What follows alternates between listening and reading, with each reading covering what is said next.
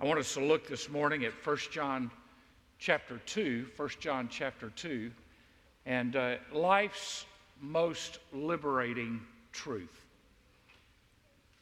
If I could tell you one thing that would change the way you think about your life and about sin and about your Heavenly Father, it would be these verses today.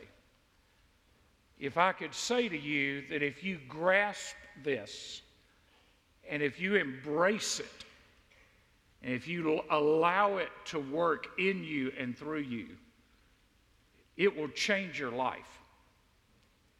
You see, if we learn it, and not just learn it, but if we learn it and live it, it'll be evident. It'll be evident to us, it'll be evident to those around us that we have embraced a truth of Scripture that is life changing. If you live it and if you learn it and teach it to your children, then it will liberate them. It will give them ammunition on how to live when they are under the attack of the enemy or their own flesh or the world. It will give them hope that God hears and God sees and God knows. 1 John chapter 2 and verse 1. My little children, I am writing these things to you so that you may not sin. And if anyone sins, we have an advocate with the Father, Jesus Christ the righteous. And he himself is the propitiation for our sins, and not for ours only, but also for those of the whole world. Now, John has been talking to us in 1 John chapter 1 about sin and not lying to ourselves and saying we have no sin.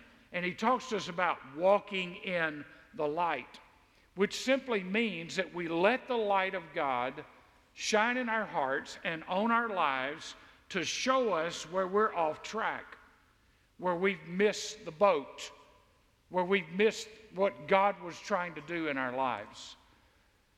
And so John writes these words, and it's an illustration that the world would have known. It's about being without hypocrisy, it's about having integrity. Sculptors in that time would, would sculpt an image, but if they cracked it, they would fill it with wax. They would fill the, the crack with wax and try to sell it in the marketplace. And it was such a good job of filling the crack that you didn't know there was a crack there until you held it up into the light. And when you held it in the light, you could see where the crack was in the sculptor and that it was flawed. What God does is He puts us in His light to show us where the flaws are, to show us where the sin is, to show us the problem that is keeping us from walking in fellowship with Him. And when the Bible says God is light, in Him there is no darkness, it means you can't hide in His light. It reveals, it exposes. Now, verse 2 has a purpose clause in it. He Himself is the propitiation for our sins. This is a crucial verse to understand the atoning work and the power of the cross in your life and in my life. You see, the difference between a Christian and a non Christian is our attitude about sin. Look, at, look in your notes. Bud Robinson said, When God saved me, He didn't fix me up so I couldn't sin, He fixed me up so I couldn't enjoy it. You see, the most miserable people I meet are not lost people. The most miserable people I meet are people who tell me they are Christians but they have sin in their life and they're trying to straddle the fence or live in the world and live in the church at the same time. They're miserable because they're trying to please their flesh, they're trying to please the world, and trying to figure out if God will accept a bargain. That's the most miserable people in the world. Why? Because if we're saved, we know what it's like to sense forgiveness. And then if we begin to live in sin again, we just mess the whole thing back up. John is writing to say, This is how you know you're saved, and this is what you need to do. The possibility of sin is there. I mean, he acknowledges that, that it is possible for us to sin. We will sin. If anybody's ever told you they're not sinning, they're lying, which is a sin.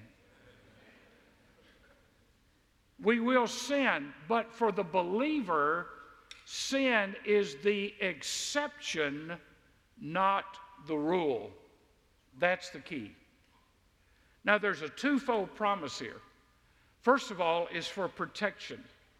We have protection because of the person of Jesus Christ, because of who he is. He is our advocate, our lawyer. Our protection is not based on how sincere we are.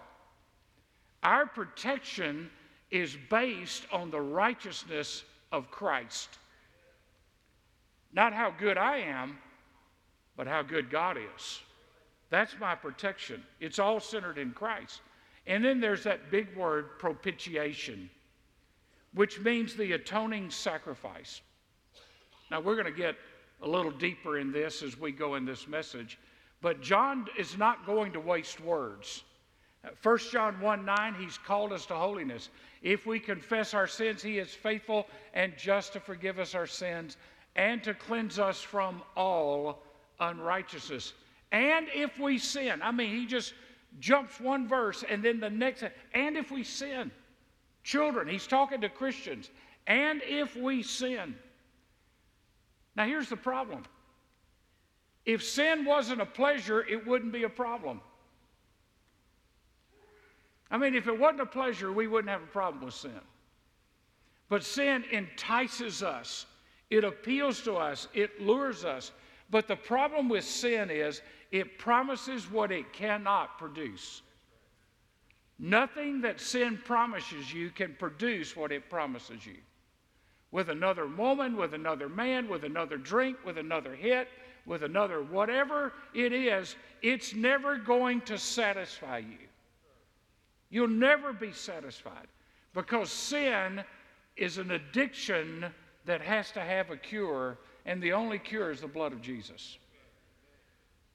Now, you and I that are saved, that know Christ, are saved in three tenses past, present, future. There was a point in my life when I was saved, but Jesus is saving me right now, and He will save me at the end. I was saved, I am being saved, I will be saved. It is a continual application of the blood of Jesus to our lives that He saves us at a point in time, but He keeps us saved until He gets us into eternity. Now, that's a whole lot better than trying to figure it out yourself.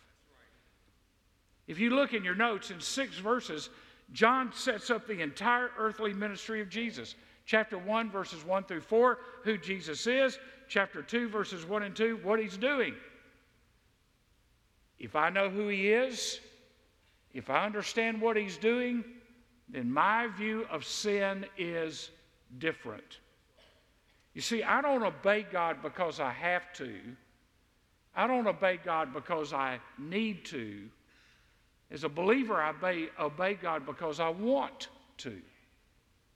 Jesus said in John 14, If you love me, you will keep my commandments.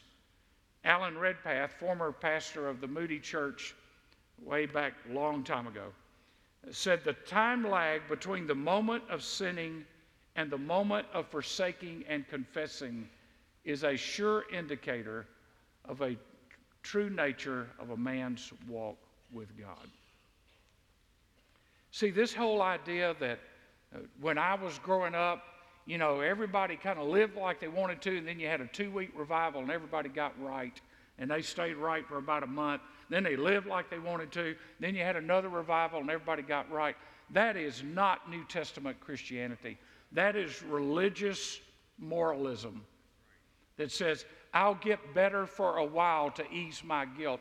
God did not save you to get better for a while to ease your guilt. God saved you to make you in fellowship with Him that you could enjoy fellowship with Him and not live with guilt all the time. The Spirit convicts us. Jesus is our advocate, and the Father is the judge. So let's look at God's desire. Chapter 2, verse 1 that you sin not. It's an aorist tense in the, in the Greek, and it means to not commit a single act of sin. That you sin not, that you not commit a single act of sin. You say, well, you know, I'm done, I'm through, I've blown it, I, commit, I, I sinned this morning. Now, we know that sin began in the Garden of Eden. Adam and Eve sinned, and we sin by the same will because of the same depravity and the same fallen nature that Adam and Eve did. They had perfect fellowship with God, and it wasn't enough. So Satan came and enticed them, and they sinned. Now, you would not, if you're honest, you would not expect God to lower his standards on sin so that you would feel better about your sin. Because anytime you lower the standards, whether it's in government or education, or the church, or our understanding of Scripture, anytime you lower the standards, what you end up with is you've dug a deeper hole to get out of. God's not going to lower his standards. His will is that you sin not. Now, this is not a theology of perfectionism, that we become perfect and we never sin. He says, I'm writing these things. What's he writing? What he just referred to. If you sin, you confess it. All that he said in chapter 1. I'm writing these things that you sin not. Now, just back up to chapter 1 for just a minute. Here's why we shouldn't sin. Here's why sin should be the exception rather than the rule. Verse 3 we have fellowship with God. Chapter 1 and verse 7 we walk in the light. Verse 7 his blood cleanses us. Verse 9 forgiveness is provided. So the attitude should be I don't want to sin. I don't want to be out of fellowship with the Father. I want to walk in communion and in fellowship with Christ. And the believer in fellowship with the Father is characterized by three truths. All of this is essential to the liberation of chapter 2, verses 1 and 2. First of all, continual cleansing. Continual cleansing. We need to walk in continual cleansing. Now you say, well, that, that's, Im- that's impossible. No, it's not. If we confess, He is faithful to forgive. Immediate. I sin, I confess. I sin, I confess. I sin, God convicts me, I confess it. I don't let it linger, I don't let it fester. Now, those of you that are parents, just stay with me here for a minute. When your kids sin, You want them just wait about three months before you deal with it? They steal something from their siblings. If they lie to you, do you say, Well, you know, I'm such a loving parent, you know, I'm going to let them go for about three months with no consequences? No, what you want is, I'm sorry, I was wrong, will you forgive me? And when they do, it's over. There's cleansing continual cleansing, continual confession. Now, that doesn't mean you keep confessing the same sin over and over again that God has already forgiven you of. It means when you sin, you confess. You confess because you realize it's a sin against God. But thirdly, there's conquering sin. And those first two result in conquering sin. That sin is no longer master over us. Now, you ought to write this down somewhere and maybe write it in your Bible. Sin always ruins the life where it reigns. Sin always ruins the life where it reigns. When sin rules, the life is ruined because sin destroys us. Sin is what sent Jesus to the cross. Sin is why he had to die. And when we let sin reign in our life, it ruins us. And sin and living in sin is a denial of the power of the cross of Christ in our lives. God's desire is that you do not sin. Secondly, God's provision. Now, if God's desire is that you do not sin, and the ideal is that we do not sin, experience says we will. Now, if you're sitting by somebody that you know, how many of you believe that person has committed a sin in the last week? Just raise your hand. Come on. Now, if you've committed a sin in the last week, keep your hand up.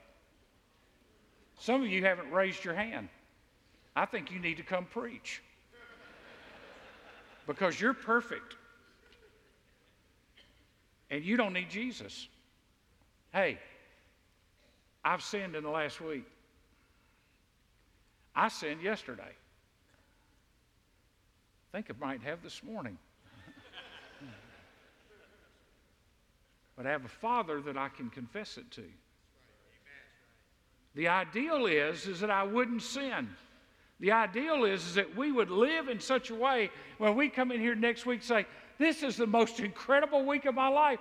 I, have been tempted, but I've not sinned. But that's not going to happen. Not if you are of sound mind and not lying to yourself. And that's what he says in chapter 1 we, we lie to others and we lie to ourselves and we end up lying to God. But if we do sin, now look at what he says, and if any man sins, now I know this doesn't mean anything to you, but it should. It's a second aorist subjective, subjunctive, and it means if someone commits a single act of sin. In other words, the reason this is worded this way is it's saying if a believer commits a sin, it is not saying if a believer is a habitual sinner that doesn't repent. That's a lifestyle issue. This is an incident issue. That's a lifestyle issue. A lifestyle of sin. If anyone commits an act of sin, we need to check our heart. That sin is the exception not the rule, not the habit of our lives, that we keep short accounts with God.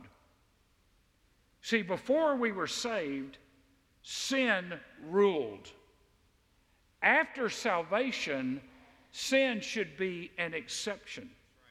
And the closer and closer we get to Jesus, the less and less there should be a desire to sin because we want to be more like Jesus. For the believer, sin is present, but it's not prominent. Now, let, let, me, let me give you a little something here, and don't take this where some people in our society would take it. When you read the letters of Paul, Paul argues like a man. He is logical, he outlines his points, he drives the nail into the board, through the board, and out the other side. Paul will argue from an apologetic standpoint to defend the faith. He argues like a man. Now, again, don't take this the way our culture is political correctness is interpreting kind of stuff. John argues like a woman, which means I'm right. I may not can prove every bit of it, but I'm right. And if you'll go along with me, you'll discover I'm right. That's the way John argues. A woman knows what she knows. Husbands, how many amens can I get right here? A woman knows what she knows. It's intuitive. And she knows that she knows it, and she may not be able to prove it. My mother drove me crazy.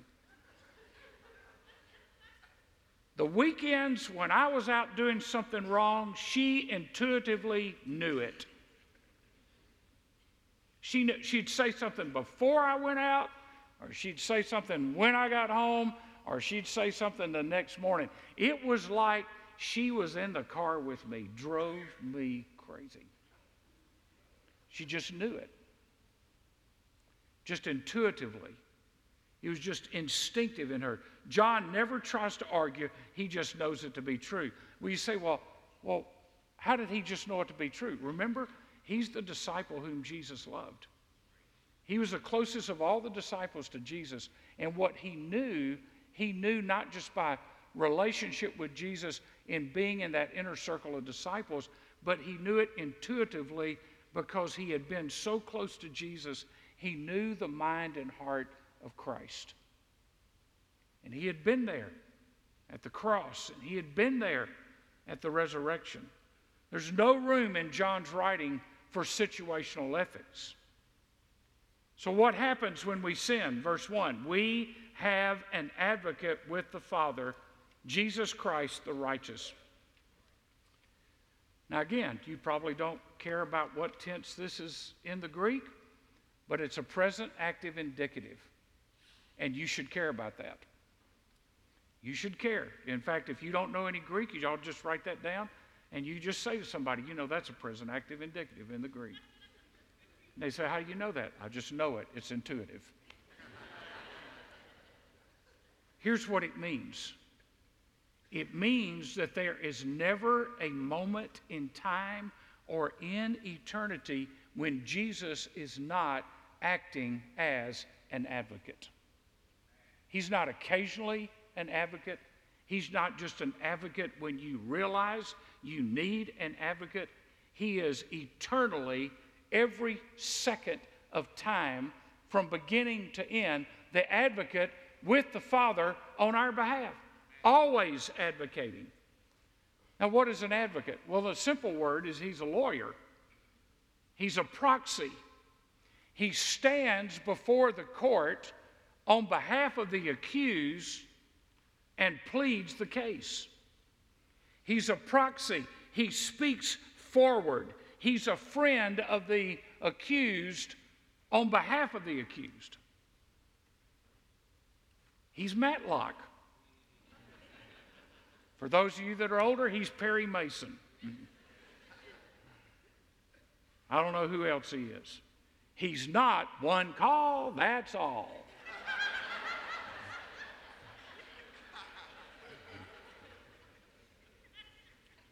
You don't need that kind of lawyer. You don't need a lawyer that's trying to make money. You need a lawyer that's pleading his blood. And he's pleading on your behalf. So look at it. Here's the contrast Jesus is our advocate, Satan is our accuser. Jesus presents himself, Satan presents our sin. Now, somebody ought to say hallelujah. Jesus is our advocate. Satan is the accuser of the brethren. Guess what? My advocate is stronger than my accuser. And Jesus presents himself. Satan presents our sin. The Holy Spirit is our advocate on earth. He convicts of sin and judgment and righteousness. Jesus is our advocate in heaven with the Father. Our advocate doesn't plead our innocence, he acknowledges our guilt and presents himself as the grounds for acquittal if the case is thrown out. Robert Murray M'Cheyne said, If I could hear Jesus praying for me in the next room, I would not fear a million enemies. Yet the distance makes no difference. He is praying for me. We said, Boy, I just wish I knew Jesus was praying for me. He is. Well, I can't hear it. Doesn't matter whether you can hear it or not, He is. Just take Him at His word. He's praying for you. Our heavenly advocate is in the courtroom of heaven. The devil is the plaintiff, he's the prosecutor. Jesus is the defense attorney, and God the Father is a judge, and we're on trial for our sin. Jesus is in heaven pleading his work on the cross for you. Now that's important. When the devil accuses you, when the devil lays a guilt trip on you, can I give you a piece of advice? Tell the devil to call your lawyer. Tell the devil, you have to take that up with my lawyer because my sin is covered by the blood of Jesus. And my lawyer knows the facts of this case. And you may be accusing me right now, and you may think you've got an advantage, but my Father is going to overrule you. Ron Dunn said there are three reasons Jesus is a great lawyer, three of the greatest points I ever heard Ron give because of his relationship to the judge. Hey, how would you like to go to court and your lawyer be the son of the judge? All rise. Hey, Dad. Think the prosecutor would go, wait a minute. Well, I, I, we need to change this. Can't change it. There's only one defense attorney, and that's Jesus. Because it's a relationship with the Father. He's with the Father. That means face to face. It is a picture of equality. Jesus is not like the American legal system where he's down on the floor and the judge is on an elevated platform and he's pleading up. He is beside the judge on level ground, pleading too because of who he is, because of his relationship with the judge. He's the son because of his record with the court. Jesus Christ, the righteous, he is righteous, he is pure, he is holy. He is pleading his fulfillment of the law and the prophets, that he is the Messiah. He didn't come to say, hey, I, I, here's what the law says, but here's what I think. He is the law, and he's the fulfillment of the law. And every law that we've broken has been covered by his blood. So it's his record with the court. Folks, Jesus has never lost a case. Never. And because of his redemptive work, he is the propitiation, the atoning sacrifices for our sins, present tense. Present tense, always and forever. Now, the word propitiation is only found in the New Testament here and in 1 John 4 19, and it's a picture of the mercy seat of atonement. In the Old Testament, the mercy seat on the ark was where the blood was applied to cover the sins of the people. In the New Testament, the blood of Jesus is applied, and he has satisfied all the Father's requirements for sin to be forgiven. Not some, all. He cleanses us from all unrighteousness. Now, here's what's good about Jesus He propitiates our sin as our advocate, and He Himself is the propitiation. He himself is the atoning sacrifice. It's not baptism, it's not church membership, it's not good works. He himself is the atoning sacrifice for our sins. So when you look at these verses, He's the sacrifice. And if you know your Old Testament, He's the sacrifice, but He's also the high priest that accepts the sacrifice. And the high priest offers himself as the atonement for sin. And God the Father says, that covers it. That settles it. It's finished. It's done. I have paid the price for sin.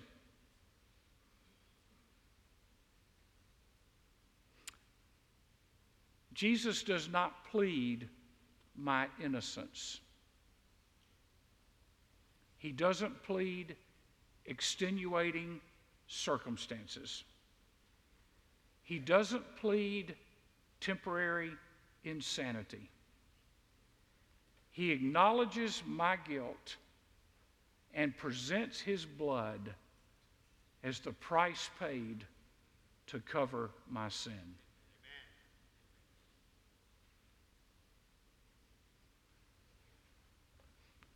Listen, here's what Jesus is doing for you and why you ought to get a little more happy about your faith and why you ought to walk in greater joy and greater victory. When the devil says, You did this and you did that, you said this and you said that, and you did and you did, and he points and he's the accuser of the brethren, and he goes into the presence of God and says, God, Michael Catt did this, this, this, and this. Jesus steps in and says, Well, Satan, while you were out worrying about Michael Catt,